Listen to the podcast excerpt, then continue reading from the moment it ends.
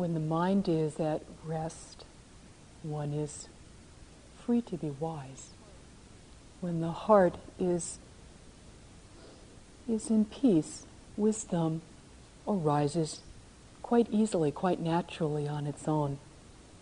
So many of you in this circle last night expressed touching calm in a bit of a different way and perhaps appreciating it more fully, knowing it a bit more fully. Bringing this sense of calm is so essential in leaving a retreat to see if in our leaving there can be a sense of calmness. And to bring this calm, this spaciousness, this peace into our day to day life, our daily existence.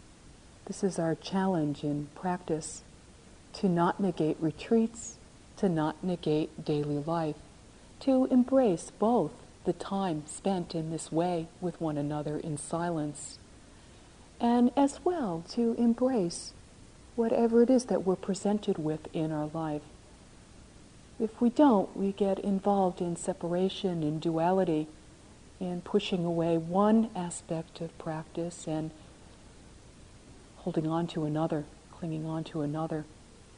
So, can we really work with this flow, time spent in silence, as well as time spent in movement, in action, in speaking?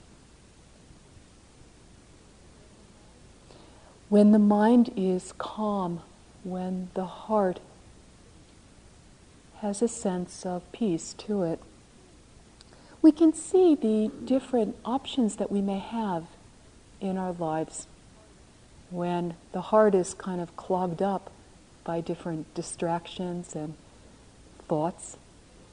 You can really get a sense of there being, it, it sort of chokes off wisdom, kind of clogs up in the insides.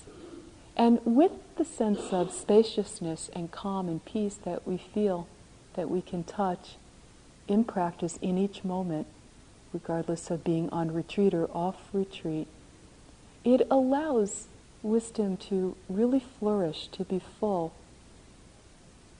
In the poem that I read a couple of days ago, I'm remembering that line of allowing one's mud to settle the right action arising in and of itself. Allowing one's mud to settle is allowing everything to settle back into calm, into peace. And then wise action arising in and of itself. We can see our different options. We can see what wise action actually is. And there's no formula, you know, there's no particular way that it's supposed to look. It's not supposed to look conventional.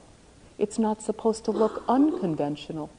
It doesn't have one appearance to it because wisdom is beyond appearance. It's quite fluid, it's quite flexible, and it's really learning more and more how to respond to the moment, to whatever it is that's occurring in the moment. Then reaction. And this is very much where calm comes in really handy. Without calm, we are reacting to stimuli. We're clinging, there's aversion, there's confusion, there's delusion. We can't see very clearly. Calmness illuminates the mind, allows for depth, allows for power and strength of heart, so that we can see what has to be done. We can do what has to be done. We can say what has to be said we cannot say what may be best left unsaid. When there's calm, when there is presentness in the moment, we can have a variety of different options to choose from. Rather than being pushed and pulled around by conditioning, we can meet each moment with fullness and with grace. And that grace, again, looks any different way. It's not shown in one particular way.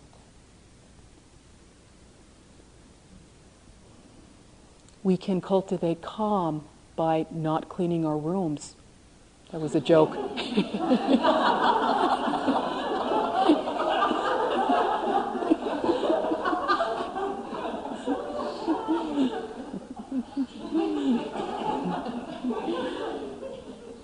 we can see how our environment affects our minds, whatever way it may do so. More importantly, to look at the inner environment to see what needs to be ordered within, what needs to be nourished, cultivated, what needs to be put down and let go of. Letting go inwardly of that which is non essential, of that which is unnecessary.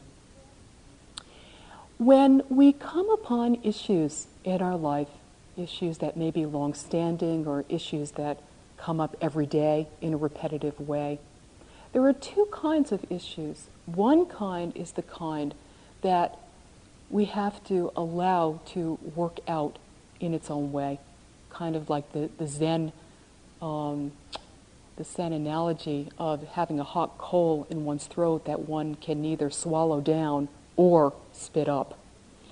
It's a very strong kind of kind of example. But that's when there's something occurring that we just need to treat with great love and great patience and have as a life question for ourselves to be as gentle and as tender and as loving and as patient as possible until it lets go of us until it naturally is either swallowed down or let go of. There are a lot of other kinds of issues that aren't of this sort at all, that really we're sticking to ourselves through clinging and through aversion.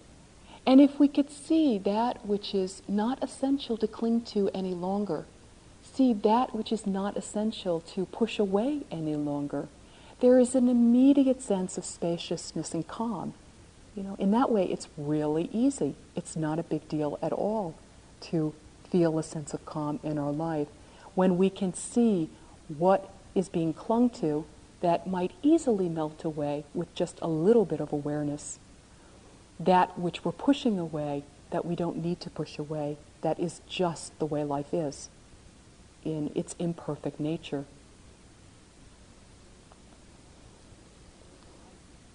In our daily life, we can take refuge. We can take refuge in the posture itself. We can take refuge in the breath. We can take refuge in the body. We can take refuge in the practice of metta. It's very difficult in daily life when we're being overwhelmed by a particular feeling or a particular repetitive thought to simply see the feeling and let it go. Sometimes it feels quite crushing or overwhelming. And if so, in any way we can, we need to create some sense of space. We need to create some sense of openness. And it's so helpful to simply take refuge in the feet touching the floor. You know, so simple, just the feet touching the floor when there's a lot of fear or a lot of anger. Taking refuge in the breath as something that is always there to be taken refuge in. The in breath, the out breath, the in breath, the out breath. And gradually the mind calms down. Sometimes quite quickly it calms down. And then we can bring our attention to the actuality of whatever it is that's occurring quite easily. Metta practice operates in this way as well. When there is something very strong happening and we're overwhelmed, we can practice a little bit of metta May I be full of peace. May you be full of peace. May I be full of joy. May you be full of joy. May I be free from suffering. May you be free from suffering. And sometimes it instantly opens up a little bit of space. And all we need is a little bit. We don't need a whole lot. We need just a little bit so that we can remember to be mindful, to be aware once again. And in awareness is transformation.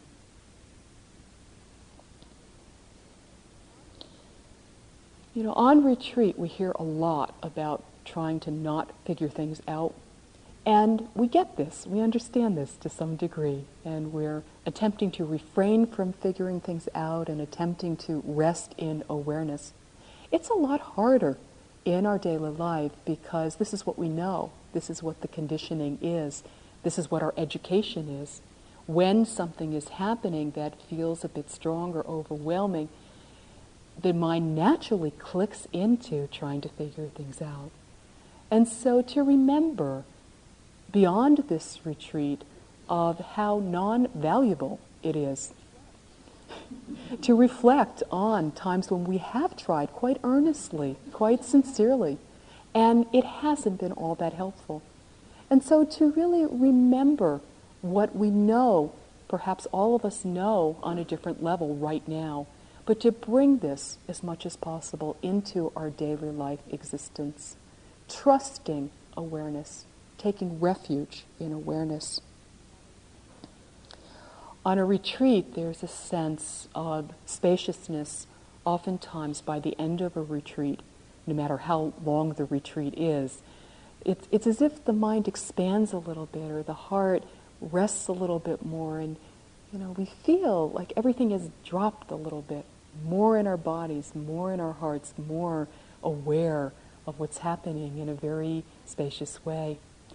And when this happens, our priorities, our values are highlighted. We naturally see what we value in life, what is meaningful for us in life, and perhaps what is no longer meaningful for us as well. And it's very clear, it's very vivid, it, it's very illuminated simply because of this spaciousness of mind. And this is really something that we need to cultivate in our daily life to really continue to activate the priorities that we see, to continue to activate, to act on the values that are so meaningful and important to us, to really apply our values and our priorities. Two ways of, of doing this. One way is working with the sitting practice. Some amount of sitting every day is really, really helpful. I feel like it's survival to just sit a little bit every day. Maybe a lot, maybe a little. It is really important, though, not to make it into an obligation, you know, like brushing one's teeth or something that one kind of checks off every day. Ah, oh, good yogi, check. Yeah. And so you get a little glow or whatever, but meanwhile, you're not very full in the sitting itself. It's much better to not see it as a form, but to see it as a joy, to see it as survival in a very wonderful way, that it's how the heart survives. It's really how we can make our way in life, not just trying to cope, not just trying to fix or um, manipulate things so that they are in accordance with what we, how we think things should be, but a deeper kind of meaning, a real surrender to how life actually is. And so to notice where there is the sense of obligation or heaviness about the sitting, and to remember that that's just conditioning. That sense of obligation is bondage, and it's really just conditioning. It's not real. The sitting practice invites us into joy. The sitting practice invites us into freedom and has nothing to do with shoulds at all. It's probably one of the few things in our life that doesn't include a should. It really is pure joy, even when it's not. even when it's not, means that sometimes it's not going to be comfortable, as we all know. It's not going to be fun. It's going to be something that we have to really um, stay still for. This is really joy as well. To do something or to not do something that is truly of meaning and to stay still in the midst of the discomfort. You know, not, not saying that um, it's so dependent, our life is so dependent on whether things are comfortable or uncomfortable. But sitting because there's something else surrounding or underneath being either comfortable or uncomfortable that we can touch within ourselves, that we can use the sitting to touch within ourselves.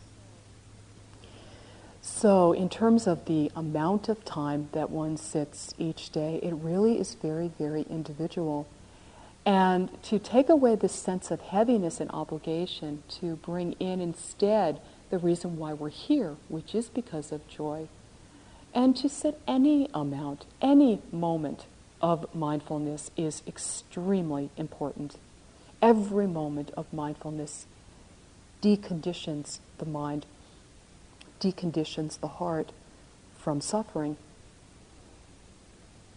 And so, throughout the day, if there's any moment that we can sit in our daily life, not having this idea of I have to sit for an hour, or I have to sit for 45 minutes, or I have to sit for 20 minutes, but some time throughout the day, whenever we get a chance, of just sitting, of stopping, of staying still, of standing, of sitting wherever it is that you're working. Many times we're sitting, so to just sit at times. Um, to find the moments that we can to practice, as well as having perhaps a more formal practice where we are attempting to sit for a specific amount of time. In this specific amount of time, to be quite modest about how long that amount of time is because one can have a lot of ambition and a lot of strong feeling about what it should be, and then it's quite undermining if one doesn't live up to that. So it's much better to be quite modest in how long one decides to sit each day, and then to let go in the midst of it, just to sit, just to sit. To let go of expectations and how the sitting should be, at the same time to sit with a sense of intention with a sense of meaning in the sitting itself. It's so helpful to sit with others. Um, I was remembering that some years ago I had a friend um, that I used to sit with every Friday afternoon for three hours. Our lives were quite full with work and lots of different things were going on, but we sat together for three hours every Friday and it was absolutely wonderful. So I, I just offer this to you um, to have a sitting date with a friend, to just sit, walk, sit, walk, somebody ring the bell, that kind of thing. It's, it's very cozy. You know, it's a very, very nice thing to do in friendship as well.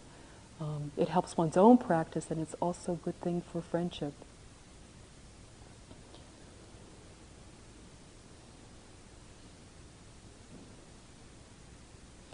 staying alive in the present. When we are alive in the present, everything becomes a gift. Whatever it is that's occurring becomes a gift and is transformed through awareness. So I wish you a safe journey home, and I've been very privileged to be here this week, and I wish you a lot of love. Mm.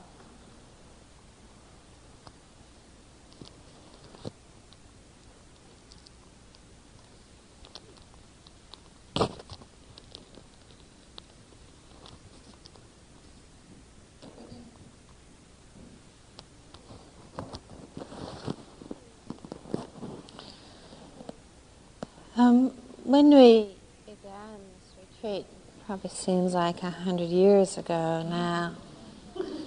If you remember it, the first days of that retreat, what was required and asked of you in terms of patience and acceptance and steadiness um, the willingness to learn in order for the practice to deepen, in order for you really to begin to feel at home within yourself. Now, in leaving the retreat, of course, we are making another transition. And that transition actually requires those very same qualities of patience and acceptance and steadiness and willingness to learn. Um, it is helpful on leaving a retreat actually to have the intention that your first days out in these different forms in your life are days when you do actually take as much care as possible, where you go slowly, where you go very mindfully, where you don't place yourself in a situation of uh, feeling bombarded or feeling an urgency to catch up on every little thing you might have missed in the last week.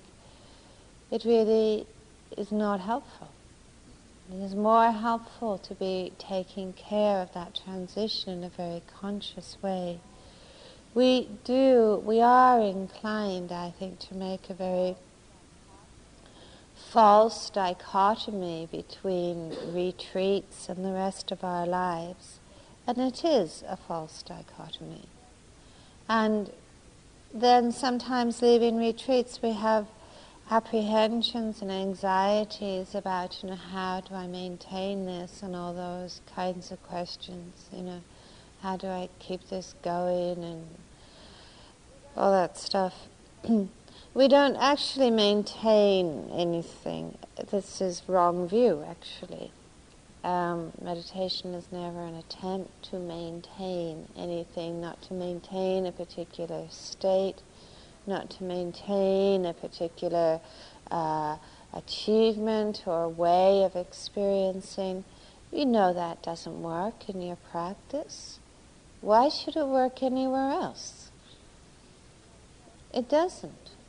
Meditation we see in our own experience is not something we possess and preserve, it is something that we live, that we renew again and again and again. We've seen that on retreat, the power of our intentions to renew connectedness, to renew intimacy, to renew mindfulness. That is what we do in meditation. This a constant renewal, revival um, reforming bonds. It is the same in our lives. We have a one particular form here. You know, this is a form, the silence, this place, the schedule, um, the the ways that we sit and walk. It's one particular form, but on one level, that form is actually quite empty. And on another level, that form can actually be quite full. And we see what actually makes this form meaningful is actually our own intentions to understand, our willingness to be awake, and the effort that we put into being awake. And it is more important to honor all of that that intention to be awake, the willingness to learn, than to make something overly special of the form. Um, because the form in itself, of course, is not something magical about it. I mean, you know, if you put someone in this room for a week who had absolutely no interest in being awake, you know, they would sit here for a week, you know, and do lots of other things. Um, but there, there wouldn't be a vehicle for them for being awake. And it is really important to honor that actually what makes this form transformative is actually our own dedication and commitment and effort, not the form in itself. Clearly, um, there's nothing geographical, particularly about um, you know our our willingness to be awake, our intention to deepen, our openness to learning, our commitment to being present. I mean, this is not geographical. You know, we don't have particular investment. You know, it's not invested in Barre, Massachusetts. You know, the home of all enlightenment. It's, it's, it's this is something, of course, always accessible and available to us, and it is something that we really need to honor and utilize in all of our lives. Coming into a retreat, you know, we need patience, we need faith, we need renunciation, we need compassion, we need acceptance. If you took a monk or a nun and put them into your life and ask them to live it well, you know, to raise your children or to do your jobs or to clean your house or, you know, to live within your final effects. Well, you know, that monk or nun is going to need a lot of things, but they're going to need patience, they're going to need the willingness to learn, they're going to need renunciation, they're going to need compassion, they're going to need surrender. You know, it is really important to appreciate how our world is formed by our own clarity or lack of clarity.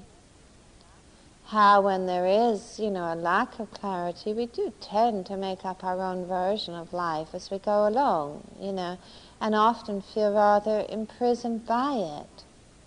And how, when there is clarity, there is a different way of relating to our lives and to our world, which is based upon seeing what is actually present seeing what is actually present. This is the gift of mindfulness. Narayan spoke about the value of taking some time to be still in our days.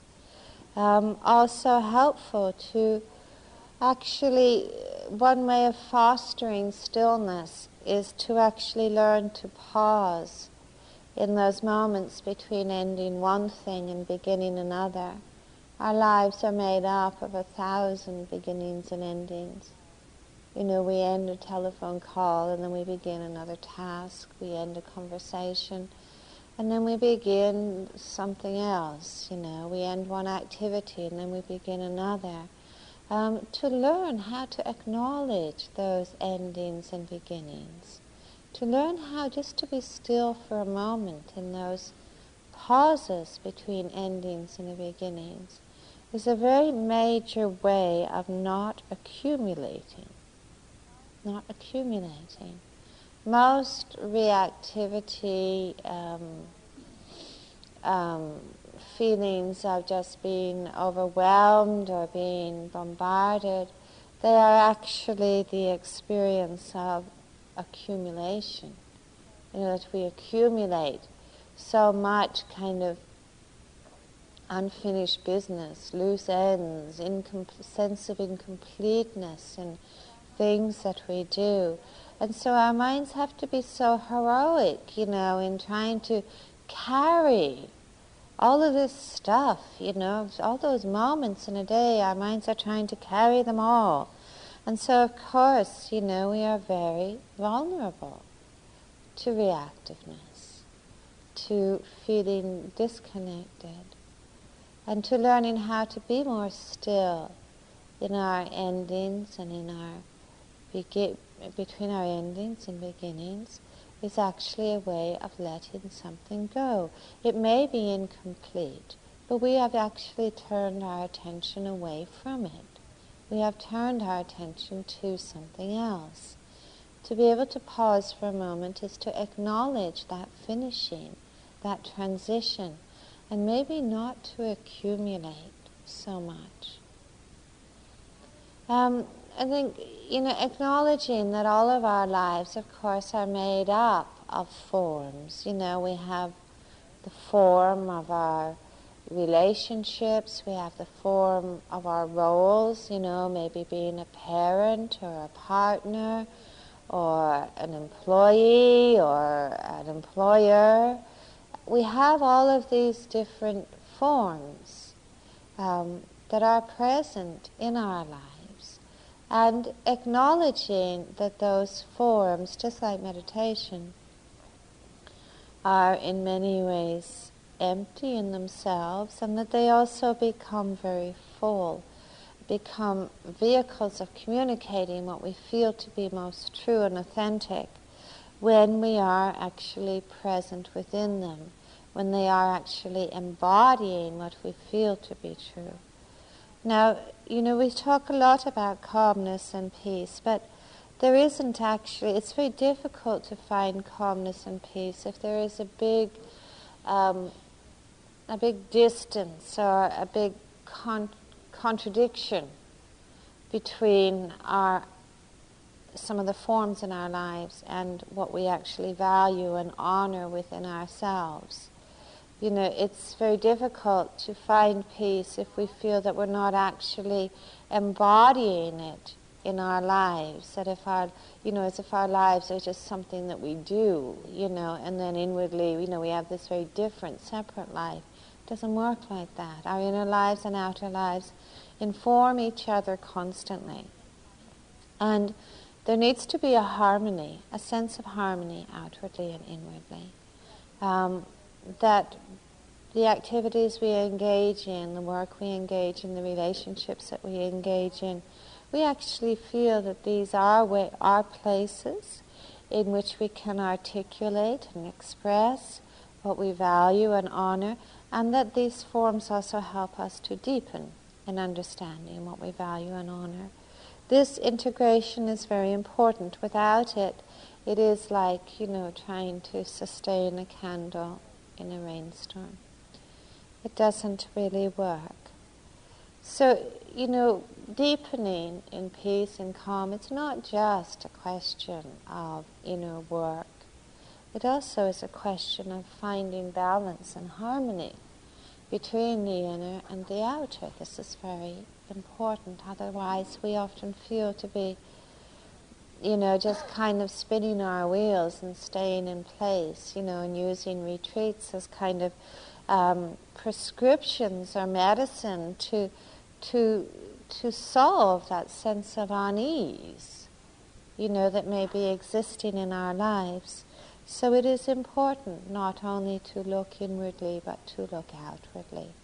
And sometimes, you know, having a commitment to deepening in peace and deepening in calmness, it means making choices, just like we make choices on retreat. You know, we make choices not to engage in fantasy or daydreams or dwelling, and we see that those choices actually create space, um, create openness in which understanding can emerge.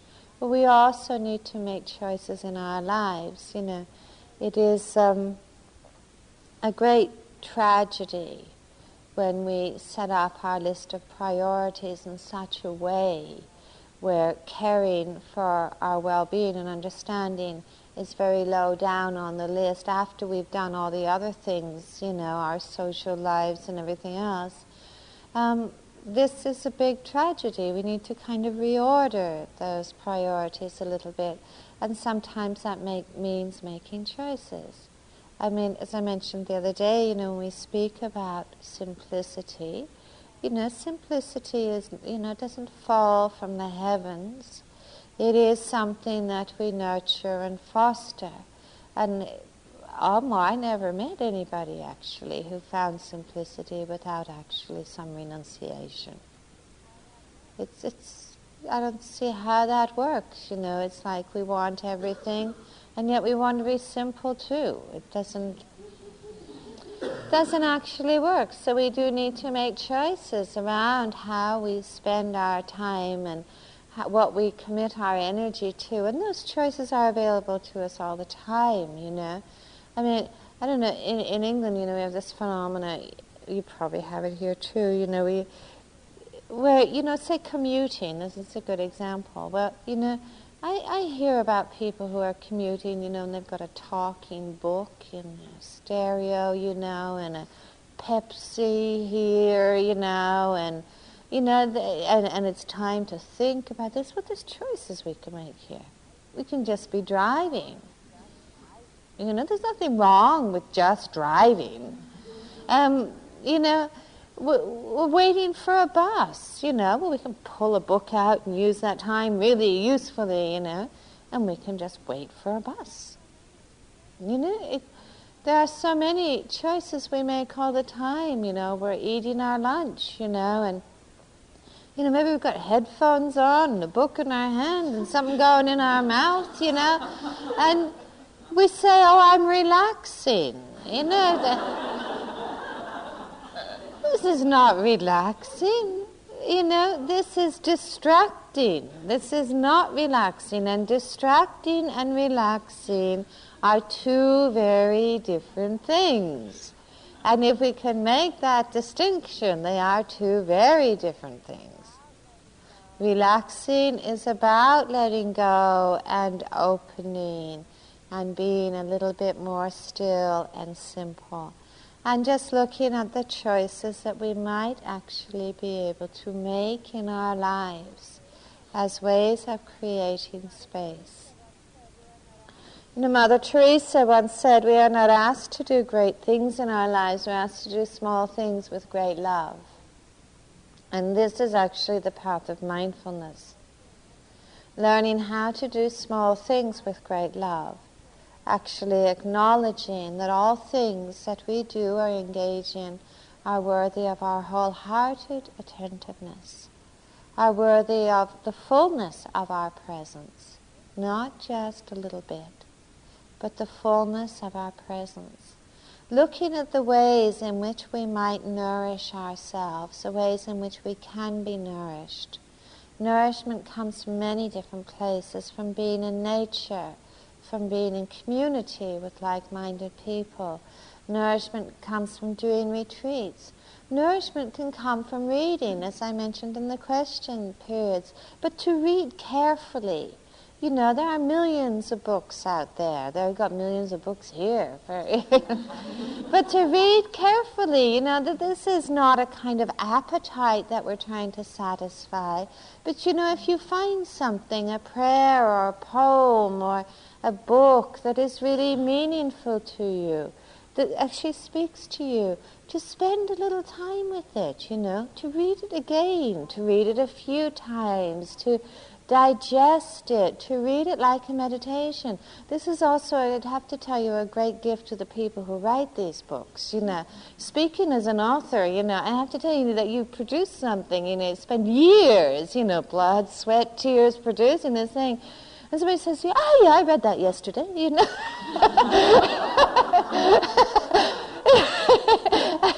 to have a, a, sense, you know, that this is something we're digesting, we're absorbing, you know. Um, we are using it as part of our practice to look at the ways in which we can nourish ourselves. Because for anything to grow, for anything to deepen and to unfold, it does require nourishment. And sometimes we need to put aside the busyness of our lives and look at how we nourish ourselves. You know, it's very easy for us to speak in generalizations, in generalities, but we live our lives in details. You know, it's very easy for us to say, you know, oh, you know, I, I really think renunciation is a great idea. What are we renouncing? What are we renouncing and where are we clinging? You know, it's easy to say, oh yeah, everything's impermanent.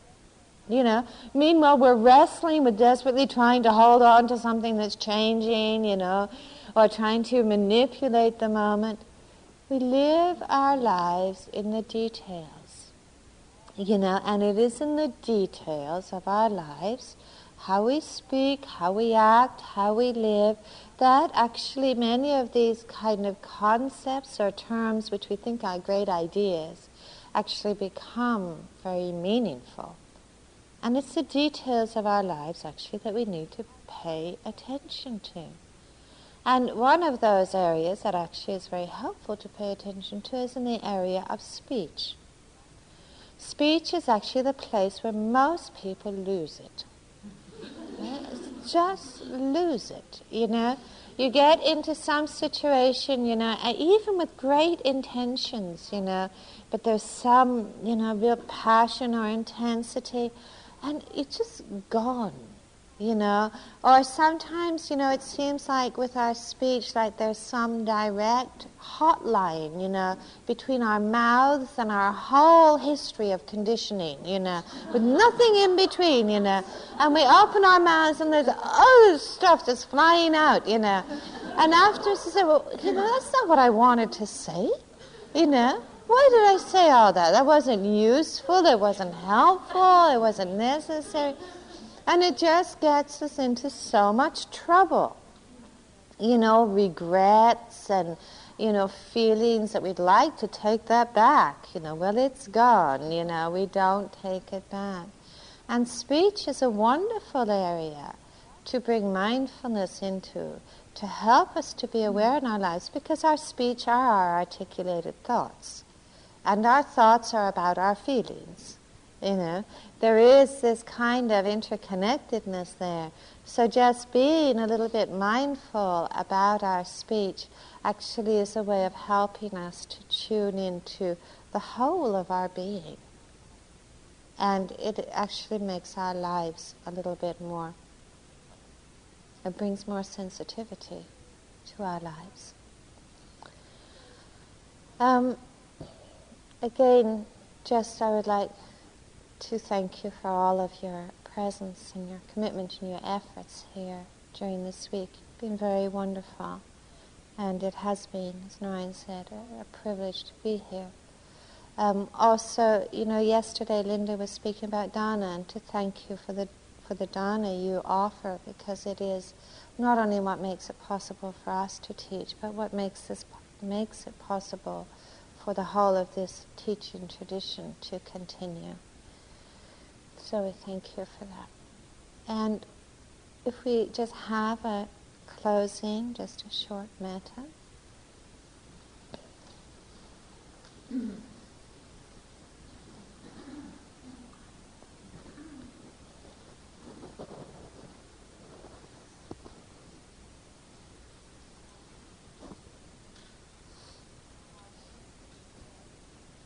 Just calmly and gently just once more settling into your body and settling into this moment. Being present within yourself, present within this community, and present within this building, this place.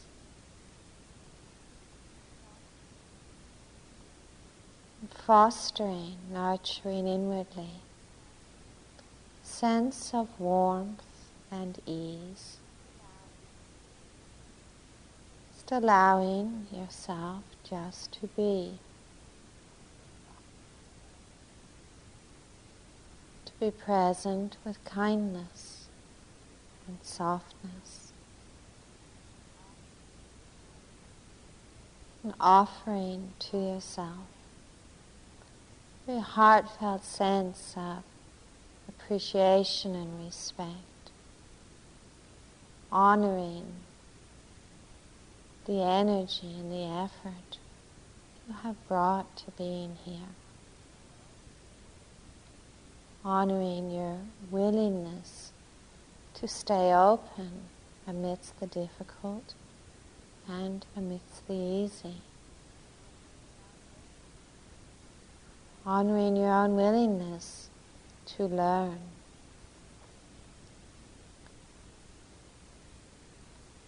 And offering to yourself your heartfelt wishes for your well being and safety and peace.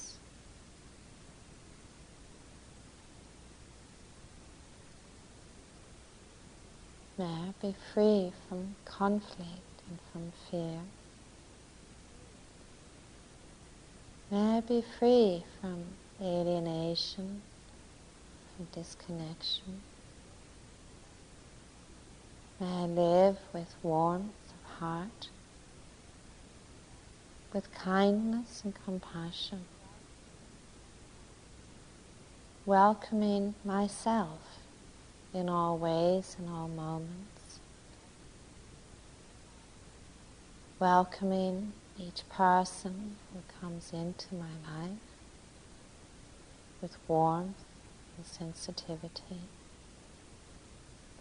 Welcoming each moment that arises, serenity and openness.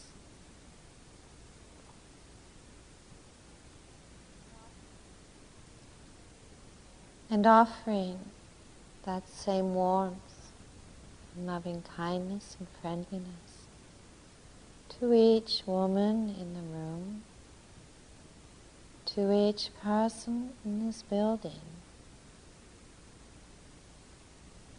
appreciating their presence and the ways in which they have supported you through their stillness, commitment.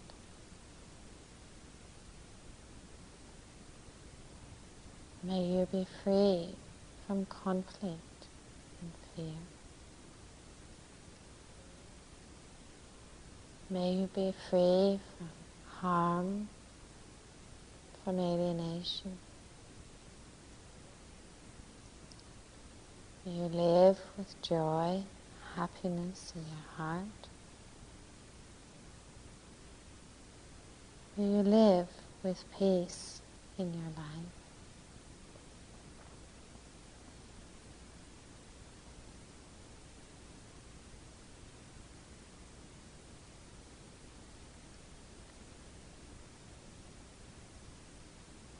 offering that same warmth and friendliness to all of those who are close to us in our lives, who we care for. Offering our heartfelt wishes for their well-being, for their peace and happiness we wish them to find in their hearts and in their lives.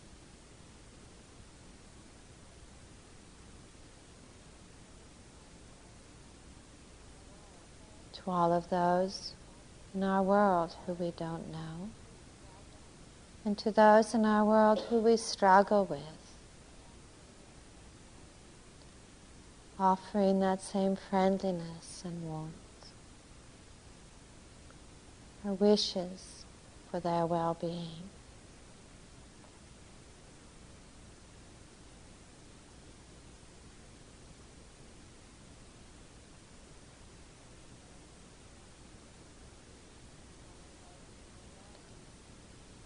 All of those in our world who at this moment may be afraid or hungry or sick or dying,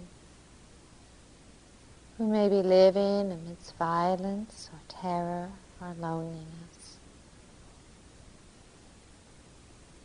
Offering our heartfelt wishes, warmth and friendliness they may find and discover ease of being.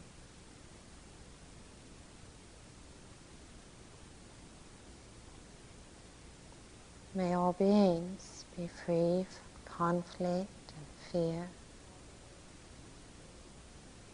May all beings be free from harm and alienation. May all beings find peace in their hearts,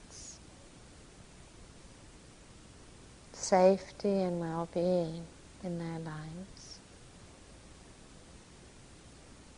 May all beings live with warmth and friendliness. May all beings live with wisdom and with compassion.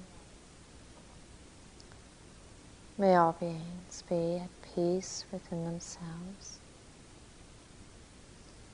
May all beings be at peace within all moments.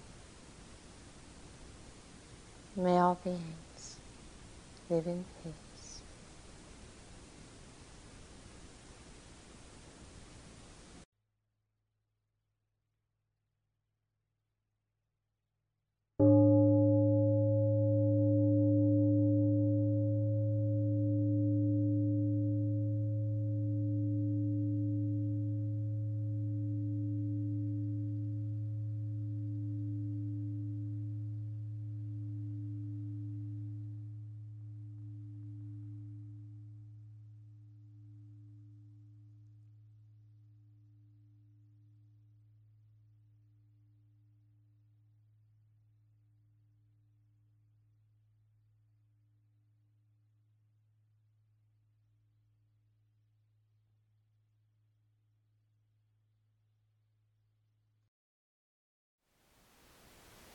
Thank you for listening. To learn how you can support the teachers and Dharma Seed, please visit dharmaseed.org slash donate.